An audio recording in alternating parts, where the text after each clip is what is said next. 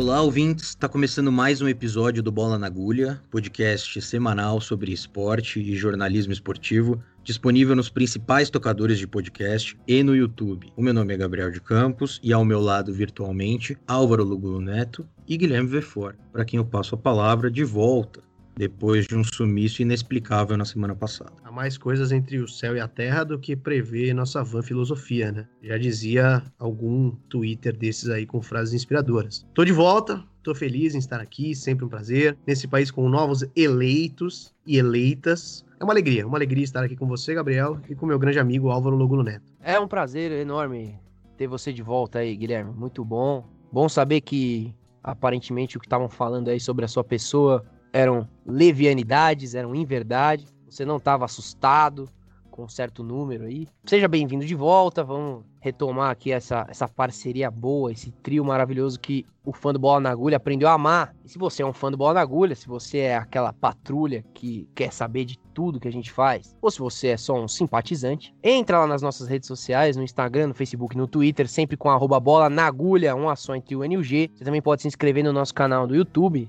também segue lá a nossa playlist do Spotify que você vai escutar nossos episódios sempre que eles forem saindo aí toda semana.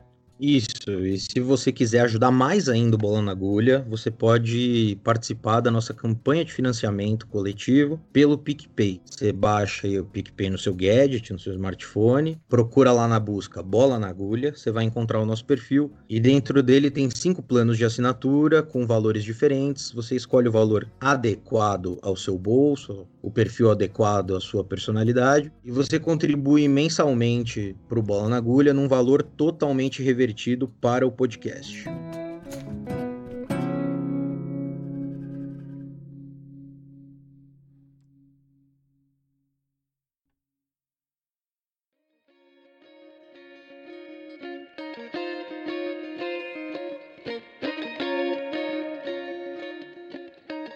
Nessa semana, o Bola na Agulha repercute as eleições municipais de 2020. O intuito é apresentar o rendimento de candidaturas ligadas ao esporte, sejam atletas, ex-atletas ou dirigentes esportivos. Algumas dessas candidaturas serão aprofundadas, seja por envolverem nomes de amplo conhecimento público, seja por peculiaridades que a gente julgou pertinente falar aqui. Nosso objetivo não é traçar uma profunda análise política sobre essa relação do esporte ou sobre questões conceituais desse tipo, que precisam de estudo, embasamento teórico e um espaço maior no programa. É algo que renderia alguns episódios e ficaria melhor ilustrado com quem pesquisa sobre o tema. Mas tem uma coisa óbvia, e provavelmente é a última vez que a gente vai lembrar isso nesse episódio: esporte e política não se dissociam. Por mais que certos comunicadores comunicadores ou membros da crônica esportiva possam ventilar essa ideia de tempos em tempos. São duas coisas que caminham juntas o tempo todo. Centenas de candidatos ligados ao esporte toda eleição deixam isso bem claro. Ainda que esse seja só mais um argumento para essa conclusão que é muito óbvia. Partindo desse ponto, a gente olha para as eleições desse ano. O cenário em 2020 foi bastante diferente do da última eleição em 2018. Há dois anos tivemos Bebeto, ex-jogador da seleção brasileira, campeão do mundo em 94, eleito no Rio de Janeiro como deputado estadual. Teve o Danley, ex-goleiro do Grêmio, sendo eleito deputado federal pela terceira vez consecutiva no Rio Grande do Sul. E também a ex-jogadora de vôlei Leila, que foi a senadora mais votada do Distrito Federal. Isso só para nos apegar a poucos exemplos de sucesso. Tiveram muitos outros casos de ex-esportistas ou pessoas ligadas ao esporte se elegendo no Brasil. Inclusive, só como menção, dá até para colocar o Romário nessa conta. Ele não ganhou para governador do Rio de Janeiro, mas teve mais de 664 mil votos. Ficou no quarto lugar daquela eleição. Nenhum candidato do esporte chegou nem perto desse número, 600 mil votos, na eleição de 2020. Claro, óbvio, a gente está falando de eleições municipais, onde o número de votos é naturalmente menor. Ainda assim, pouquíssimos conseguiram se eleger. E esse fracasso, ele veio de várias formas. Teve gente já com algum histórico na política, ou ao menos de tentativas na política, que novamente não conseguiu nada. O primeiro desses nomes que valem destacar é o do Marcelinho Carioca. O ex-jogador do Esporte Clube Corinthians Paulista tentou se eleger a um cargo público pela sexta vez consecutiva. Desde 2010 ele tenta. Mas ele conseguiu ir piorando a votação dele ao longo dos anos. Lá em 2010, ele recebeu mais de 62 mil votos para deputado federal e se tornou suplente do Márcio França na Câmara dos Deputados. Márcio França, que inclusive hoje anunciou que não apoia ninguém para o segundo turno em São Paulo.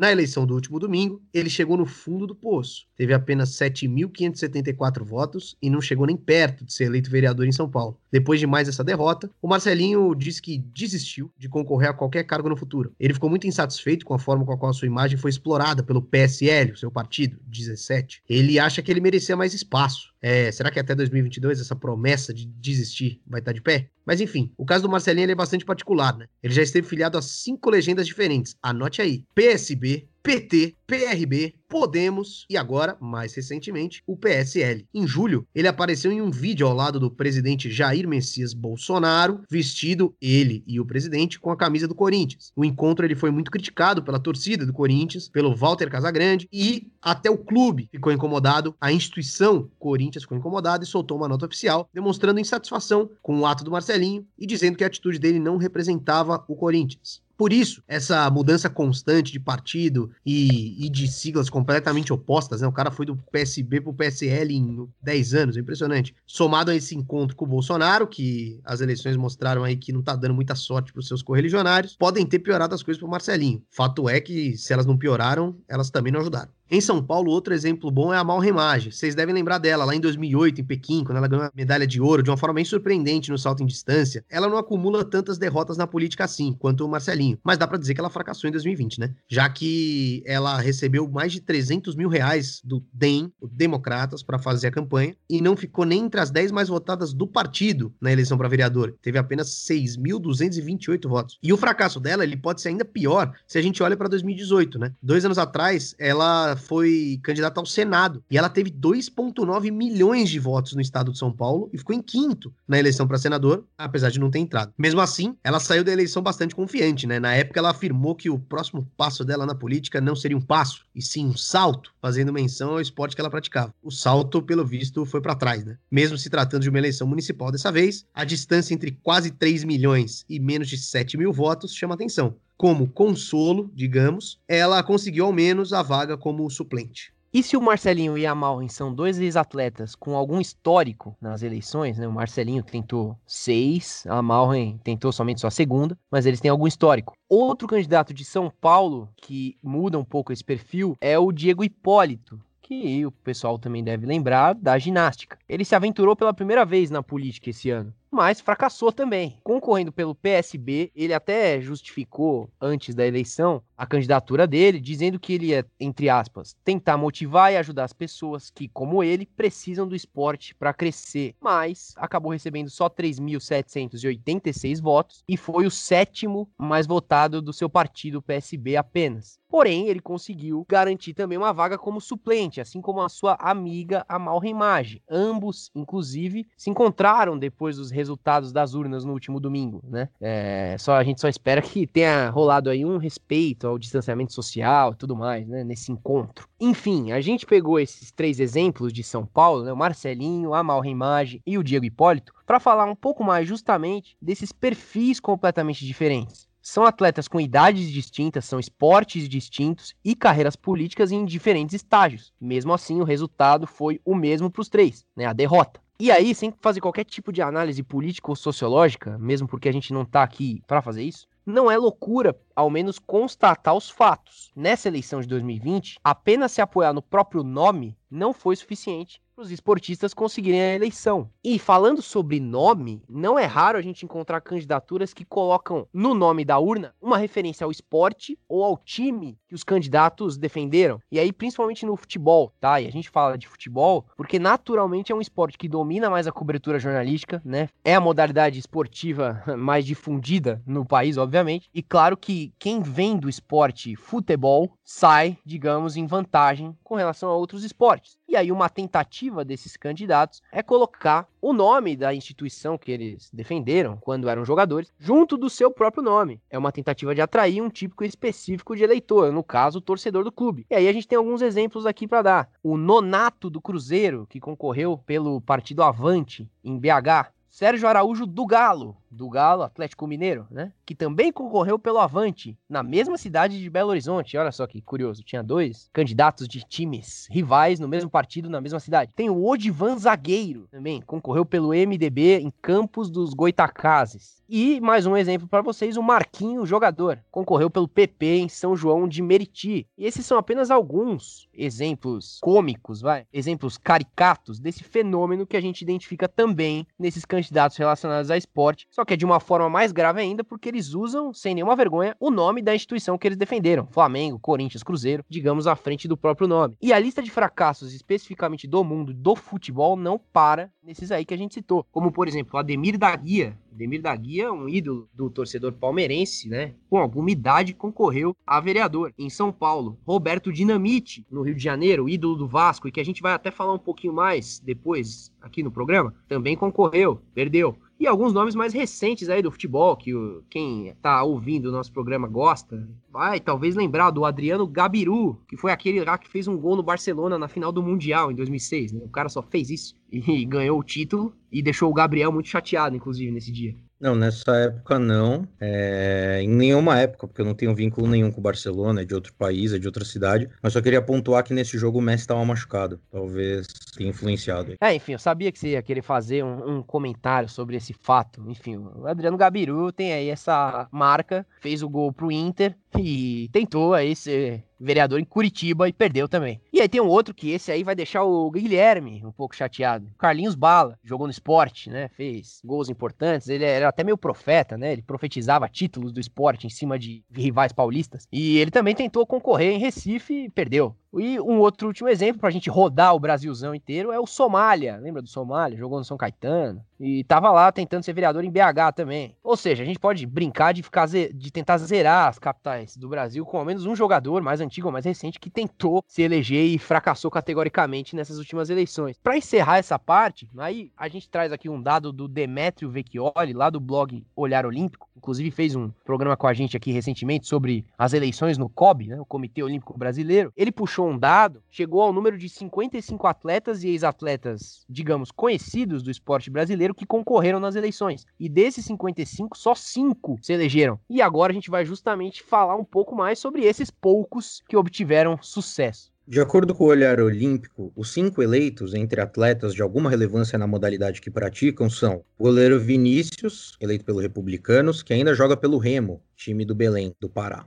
Ex-jogador do Corinthians, do Vitória da Bahia e do Grêmio, Aguinaldo, pelo PTC, que concorreu com o nome de Guinha, em Paraná City, município com pouco mais de 11 mil habitantes, no Paraná. O triatleta olímpico Paulo Miyashiro, pelo Republicanos em Santos, em São Paulo. Bicampeão paralímpico de futebol de 5, Cássio dos Reis, pelo Partido Verde, e Tuberá, Bahia, cidade a 170 quilômetros de Salvador. E o medalhista pan-americano de canoagem de velocidade, Givago Ribeiro, pelo PSDB, em Santa Maria no Rio Grande do Sul. Desses, vale ressaltar o caso do Vinícius. É atleta profissional do Remo, um time muito importante no norte do país e conhecido nacionalmente. Hoje disputa a terceira divisão nacional. E o goleiro de 36 anos já disse que vai conciliar as duas carreiras e que não pretende se aposentar do futebol até os 40 anos, se o corpo dele permitir. A idade que ele terá quando o mandato dele estiver chegando perto do fim. O grande ponto é conciliar a rotina de um esportista de alto rendimento, principalmente nesse calendário maluco do futebol brasileiro, com a agenda legislativa um caso bem raro entre esportistas, em especial no futebol. O goleiro treina diariamente no clube, que por sua vez, caso suba para a segunda divisão nacional, vai passar a fazer dois jogos por semana. Vinícius falou bastante sobre o assunto numa entrevista que ele deu para o Globoesporte.com. Não foi muito claro em como vai adequar as duas rotinas, mas garantiu que vai dar conta. Vamos ver, né? Agora, entre eleitos, também há os dirigentes de futebol não tem a mesma publicidade que um jogador, mas ainda assim podem se valer de determinados contextos para lançar candidaturas fortes. Contextos geralmente ligados ao sucesso esportivo do time que eles dirigem. Um grande exemplo atual é o Marcos Braz, vice-presidente de futebol do Flamengo. Braz é amplamente conhecido e respaldado tanto pela torcida flamenguista quanto pelos próprios jogadores. É uma figura ativa nas redes sociais também, com mais de 500 mil seguidores no Twitter e no Instagram, em cada uma das contas. Ou seja, ele tem uma certa fama, quase que como a de um jogador de futebol. Para se ter noção, o Maurício Gagliotti, que é presidente do Palmeiras, tem só 20 mil seguidores nas redes sociais. Por essas e outras, Marcos Braz é nome forte da política da Gávea. É tido como uma liderança importante e com competência para gerir o futebol do clube. Entre outras figuras, é atribuído a ele o sucesso do Flamengo em 2019, comandado pelo português Jorge Jesus como técnico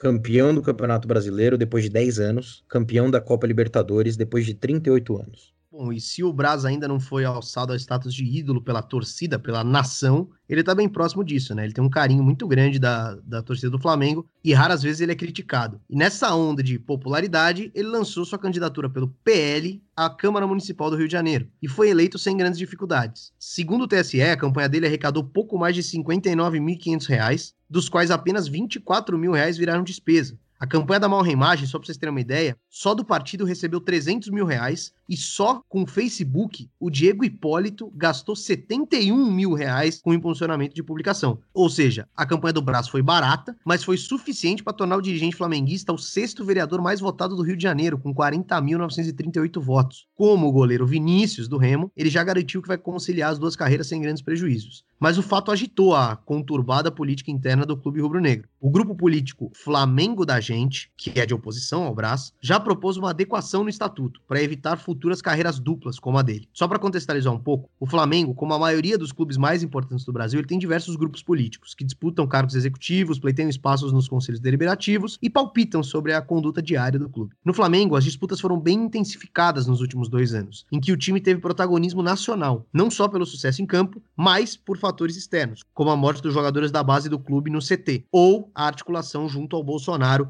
da MP 984, a lei do mandante, que a gente já falou algumas vezes, né? Tudo isso na gestão da qual o Marcos Braz fez parte, presidida pelo aliado Rodolfo Landim. Mas com esses diversos grupos políticos, as disputas elas se intensificam cada vez mais, em função das futuras eleições no Flamengo. E o futebol é determinante nesse processo, claro. O futebol do Flamengo, que hoje tem como principal representante o Marcos Braz. Ele é o responsável pela contratação e demissão dos técnicos e jogadores, pela gestão do elenco. Ao longo de 2020, têm sido constantes os embates entre os grupos de oposição e situação. Essa muito personificada na dupla Landim e Marcos Braz, considerado por oposicionistas o nome óbvio à sucessão à presidência. Então, nas últimas semanas, cada passo do Brás era determinante para equilibrar sua posição no clube e sua candidatura a vereador. E foi justamente nesse período que ele tomou uma das decisões mais importantes do ano: demitiu o técnico espanhol Domenech Torrent, que ele mesmo tinha contratado para substituir o Messias do Mengão, o Mister Jorge Jesus. O Torrent não ficou nem 100 dias no cargo, algo que repercutiu até na imprensa europeia, que chamou o futebol brasileiro de ambiente tóxico que tritura seus profissionais.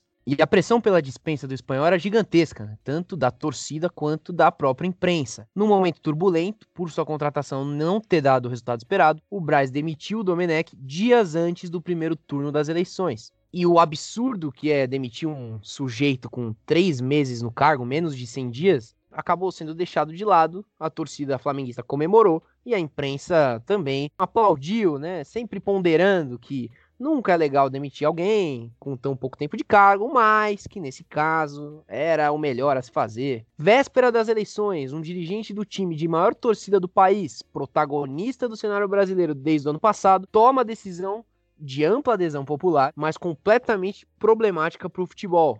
E a imprensa, tão imediatista quanto o resto dessa engrenagem toda, pouco contestou essa medida por essa ótica, né? Em suas centenas de programas de debate diário, né, que a gente já cansou aqui de, de falar, pouco foi comentado sobre como a decisão de demitir o Domenech pode ter sido um movimento eleitoral de Braz. Pode. Foi algo que acalmou a oposição interna do Flamengo, que pedia a demissão, e manteve sua alta popularidade entre os torcedores. Tudo isso muito pouco debatido na cobertura especializada do rádio e da televisão. Como a gente disse, sempre um comentário ou outro, uma ironia ou outra, mas nunca tomou-se o tempo de um programa e ao invés de ficar falando sobre o que, que o, o Domenech Torrente tinha que mexer na zaga do Flamengo, ninguém quis falar um pouco sobre também essa possibilidade.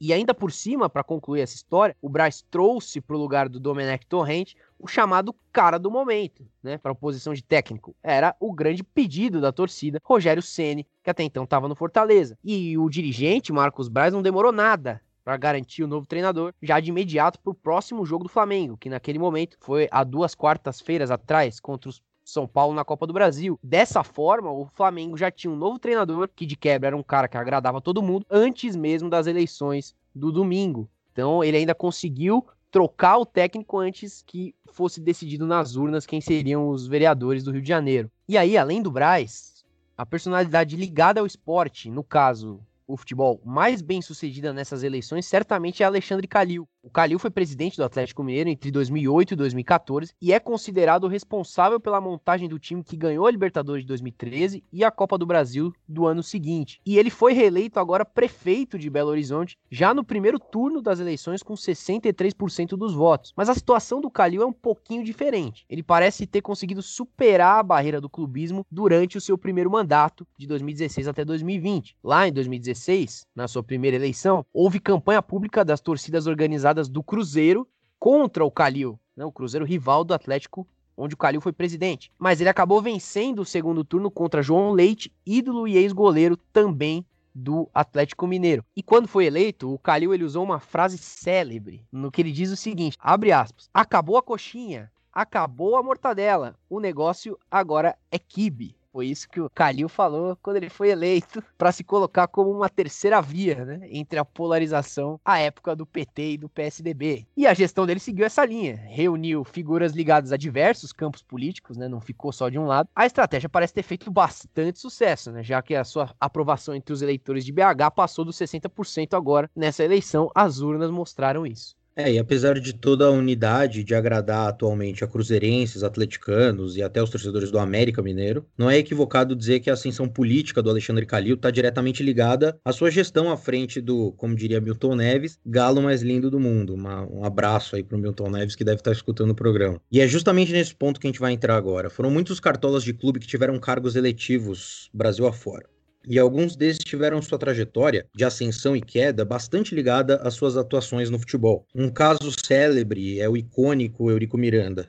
Ele é um dos grandes símbolos clássicos da cartolagem do futebol brasileiro. Daqueles que agia abertamente em prol do seu Vasco da Gama, nem sempre da forma mais correta e condizentes com a saúde financeira do clube. Não foi somente uma vez que Eurico não foi somente uma vez que Eurico, ao longo da sua trajetória, invadiu o gramado de São Januário para protestar contra situações adversas ao Vasco. Ele que cunhou a célebre frase quando perguntado se Cartola tinha ética e falou: ética é coisa de filósofo. Ele ascendeu politicamente em 1980, quando foi o grande responsável por trazer de volta Roberto Dinamite, grande ídolo do Vasco, que havia sido vendido ao Barcelona meses antes. Concorreu e perdeu a presidência do Vasco em 83 e 86 mas foi chamado por seu adversário para ser vice-presidente em 87, e ali começou a sua era. Eurico era uma figura bastante carismática e foi símbolo de uma grande fase do Vasco da Gama. Com ele no cargo foram três títulos brasileiros e uma Libertadores, além de títulos marcantes como a Copa Mercosul de 2000, que foi conquistada em uma virada histórica contra o Palmeiras na final. Apesar de ser só, digamos assim, vice-presidente, ele era a figura pública da política vascaína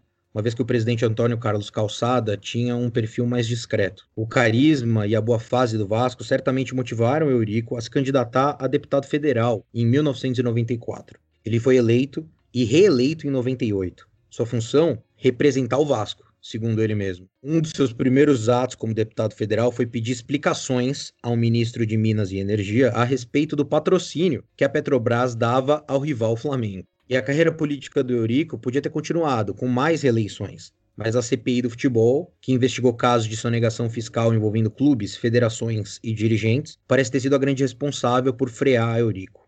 As investigações concluíram que o Vasco utilizava a conta de um funcionário do clube para fazer movimentações financeiras e quem comandava isso era, na época já presidente do Vasco e deputado federal, Eurico Miranda.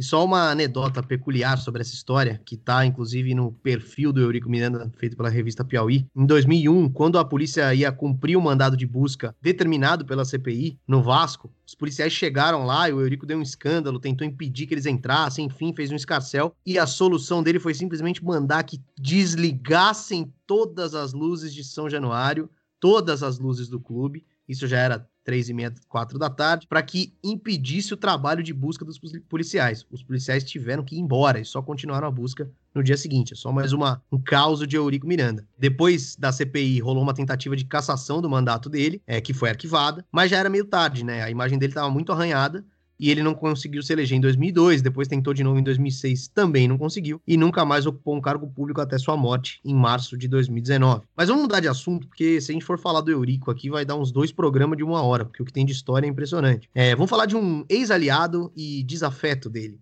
o Roberto Dinamite. Ele foi jogador, maior artilheiro da história do Vasco e presidente do Vasco entre 2008 e 2014. Ele entrou justamente no lugar do Eurico. É, mas além disso, ele construiu uma carreira grande. Ele ficou 22 anos na política institucional. Ele foi eleito vereador do Rio de Janeiro em 92 e já em 94 ele foi eleito deputado estadual. Então, entre 94 e 2014, ele fez cinco mandatos seguidos na Assembleia Legislativa do Rio de Janeiro. Só que dois anos depois da quarta eleição dele, da quarta dessas cinco, ele assumiu a presidência do Vasco. Assumiu a presidência de um Vasco que tinha as contas em frangalhos, um monte de problema político interno, problema de estrutura, enfim. E o que parecia ser a promessa de novos tempos de renovação no Vasco virou um pesadelo para o Dinamite. Já em 2008, quando ele assumiu é, o time caiu para a segunda divisão. Na época nem viram tanto como culpa dele, mas fato é que quando ele assumiu o clube, estava é, no meio da tabela, meio mal das pernas, mas ainda não estava com chance de cair. Depois de voltar para a Série A e de montar um time até bom entre 2011 e 2012, um time que foi campeão da Copa do Brasil, disputou título brasileiro, foi até as quartas de final da Libertadores de 2012, naquele, naquele gol perdido pelo Diego Souza. Surgiram mais crises, mais problemas potencializados por uma gestão financeira muito ruim. É, montar esse time bom custou muita coisa para o Vasco, que já não estava bem das pernas. E toda essa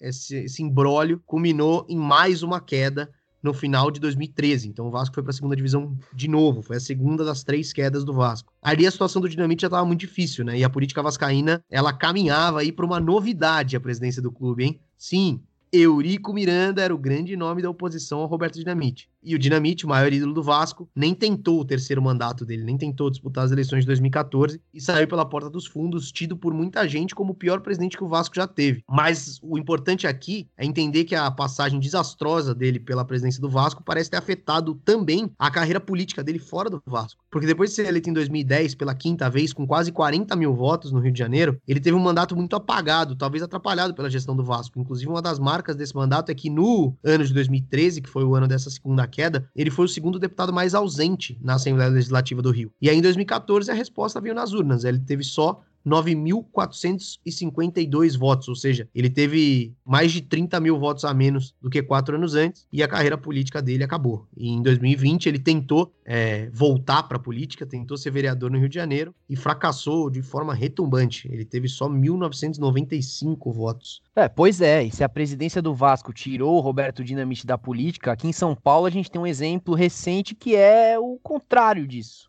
É o André Sanches, ah, o André Sanches. Ele é considerado um dos grandes símbolos da recuperação do Corinthians. Ele assumiu a presidência do clube em 2007, após escândalos de corrupção derrubarem o presidente da época, que era o Alberto Dualib. E o André Sanches criou um grupo chamado Renovação e Transparência, que prometia modernizar a gestão do clube e colocar o Corinthians em um patamar internacional. Sob o comando de Andrés, isso aí deu certo. Entre 2007 e 2011, e depois o seu sucessor e aliado Mário Gobi que ficou entre 2011 e 2014, o Corinthians viveu sim o melhor momento de sua história. O Andrés carrega consigo o fato de ter trazido Ronaldo para o clube, construído um centro de treinamento e, claro, o estádio que abriu a Copa do Mundo de 2014. Todos esses feitos geraram uma imensa popularidade. E o Andrés, que desde os anos 80 é filiado ao PT, Partido dos Trabalhadores, foi convidado pelo ex-presidente Lula para ser candidato a deputado federal em 2014 e puxar votos para a bancada petista.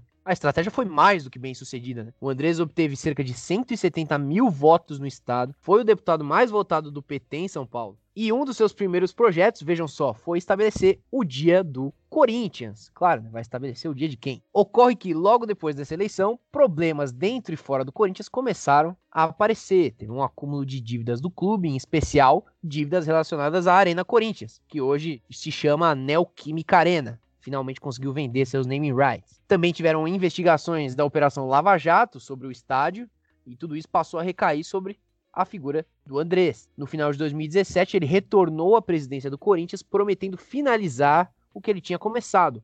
Esse retorno parece ter sido só a pá de cal. Né? No mandato do Andrés como deputado, novamente, o clube influenciando na carreira política. Já no início de 2018, ele anunciou que não iria concorrer à reeleição e que sua prioridade era o Corinthians. Sua assiduidade na Câmara, antes muito boa, diminuiu bruscamente, em especial nos dias dos jogos do Timão. Durante as eleições de 2018, ele ficou mais discreto, não fez campanha aberta para ninguém, disse apenas que não votaria em seu companheiro de partido, o Fernando Haddad, porque este não tinha palavra, segundo o André Sanches. A gente apresentou aqui esses casos mais relevantes para mostrar que o envolvimento com clubes de futebol, em especial clubes de grande torcida, podem sim influenciar em eventuais candidaturas de cartolas a cargos públicos. Não é possível mensurar o quão grande é essa influência, mas é nítido que dirigentes de futebol, em especial aqueles que constroem carreiras dentro da política do próprio esporte, são potenciais candidatos, a depender de sua relevância e do momento do clube. Essas relações se manifestam, em especial, nas eleições legislativas, de caráter especialmente regional. Ou seja, dificilmente o motivo principal para votar em um candidato ao Senado, a governador ou a presidente da República, será porque fulano é corintiano ou cicrano é palmeirense, mas um voto para vereador ou deputado estadual e federal pode sim ser motivado por razões como defender o clube de regatas Vasco da Gama.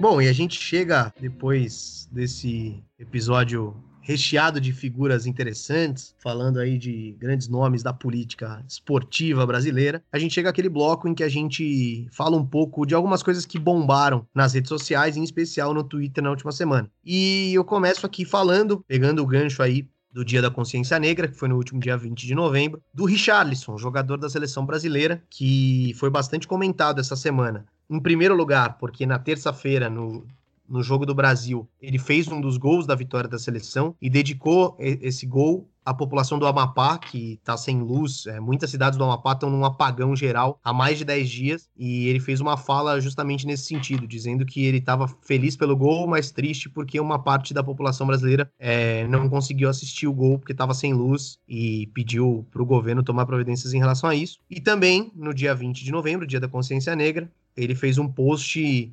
justamente lamentando e criticando a morte absurda é, de um homem negro na porta de um supermercado Carrefour em Porto Alegre. Ele foi espancado é, por seguranças do mercado e assassinado um dia antes do Dia da Consciência Negra. Então, o Richarlison se posicionou também sobre isso, sobre a questão do Amapá e sobre o Dia da Consciência Negra e a violência contra a população negra que é recorrente no nosso país. Inclusive, o Rodrigo Constantino falou mais bosta sobre esse assunto na Gazeta do Povo, que tem sido um veículo, tem, tem feito conteúdos bastante inteligentes nos últimos tempos. Muito inteligentes mesmo. É, outra coisa que ficou bastante em alta no Twitter foi o que aconteceu quarta-feira. Quarta-feira a gente teve o jogo da Copa do Brasil, teve o fechamento das quartas de final da Copa do Brasil em que disputavam uma vaga São Paulo e Flamengo. São Paulo já tinha ganhado o primeiro jogo das quartas de final lá no Rio de Janeiro, precisava só de um empate para se classificar contra o Flamengo aqui em São Paulo. Não só empatou, como ganhou, do, do nosso Mengão, que a gente já falou bastante no programa. E depois do jogo, em comemoração, o Fernando Diniz, que é um técnico que está tentando a aprovação da, das mentes pensantes da crônica esportiva e da torcida do São Paulo há basicamente um ano, ele caiu no, nas graças da torcida e foi comemorar com os torcedores completamente aglomerados nos arredores do Morumbi, algo que foi bastante criticado pela imprensa ao longo da semana e repercutiu num grande bafafá no Twitter. É, como eu tô feliz, eu tô fechado com o time do Diniz. Né? Foi isso aí que o Guilherme cantou na, no último jogo, mas ele cantou de casa, tá? Ele não foi até o Morumbi para cantar. Mas teve gente que foi. E foi essa aglomeração aí que você falou e que foi um dos, uma das coisas que causou esse, esse zoom, zoom, zoom no Twitter. Porque, assim, a gente tem uma, uma crescente de casos de Covid novamente no Brasil e naturalmente em São Paulo também. E alguns veículos de imprensa criticaram o fato dos torcedores estarem lá aglomerando por conta de uma coisa legal, que é comemorar uma vitória do time, beleza, mas que é preocupante. E a torcida do São Paulo não gostou, porque identifica na, no discurso da mídia uma diferença e aí usou manchetes de jornais, inclusive, que falavam de uma situação semelhante no, no Flamengo, em que não foi usada uma crítica mais veemente sobre a torcida do Flamengo aglomerar no aeroporto para esperar o time também. Enfim, disso tudo, o que, que é concreto? E a gente até falou disso nas nossas redes sociais durante a semana. Os casos de Covid estão aumentando também no futebol brasileiro. A segunda onda já chegou no futebol brasileiro. O Palmeiras tinha 15 casos de jogadores, esse número já aumentou. O Atlético Mineiro tinha 25 funcionários diagnosticados com, com a Covid-19, incluindo o treinador Jorge Sampaoli e, outros funcionários do time. Fluminense está preocupado porque jogou contra o Atlético, né? jogou contra o Palmeiras recentemente também. E, enfim, é, isso os times aceitaram, né? A, fizeram um acordo, assinaram o regulamento e agora tem que conviver com isso. No meio de semana, o Palmeiras jogou extremamente desfalcado, teve a sorte de já ter resolvido o problema na semana anterior e não, não se prejudicou. O Atlético Mineiro perdeu. Enfim, vamos ficar de olho porque isso aí pode começar a acontecer e aparecer em mais times, porque de fato essa segunda onda chegou também ao futebol. É, e só um, só um adendo, teve também gente argumentando em publicações, nas redes sociais, mas se tá tendo aglomeração em bar, se tá tendo aglomeração em restaurante, se tá tendo aglomeração nos, nos shoppings, por que que não pode aglomerar na porta do estádio para fazer uma festa gostosa com o Fernando Diniz? Fica aí a reflexão e a audiência pode julgar esse tipo de argumento. É, porque não foi eu ou você que falamos isso, né, Gabriel? Certamente eu jamais diria uma coisa dessa. Não, não, não. Foi gente, é, gente importante usando esse, esse bom argumento aí, né? De equivalência. Exatamente. É, Até porque as pessoas ainda não reconhecem o brilho e a validade das nossas opiniões.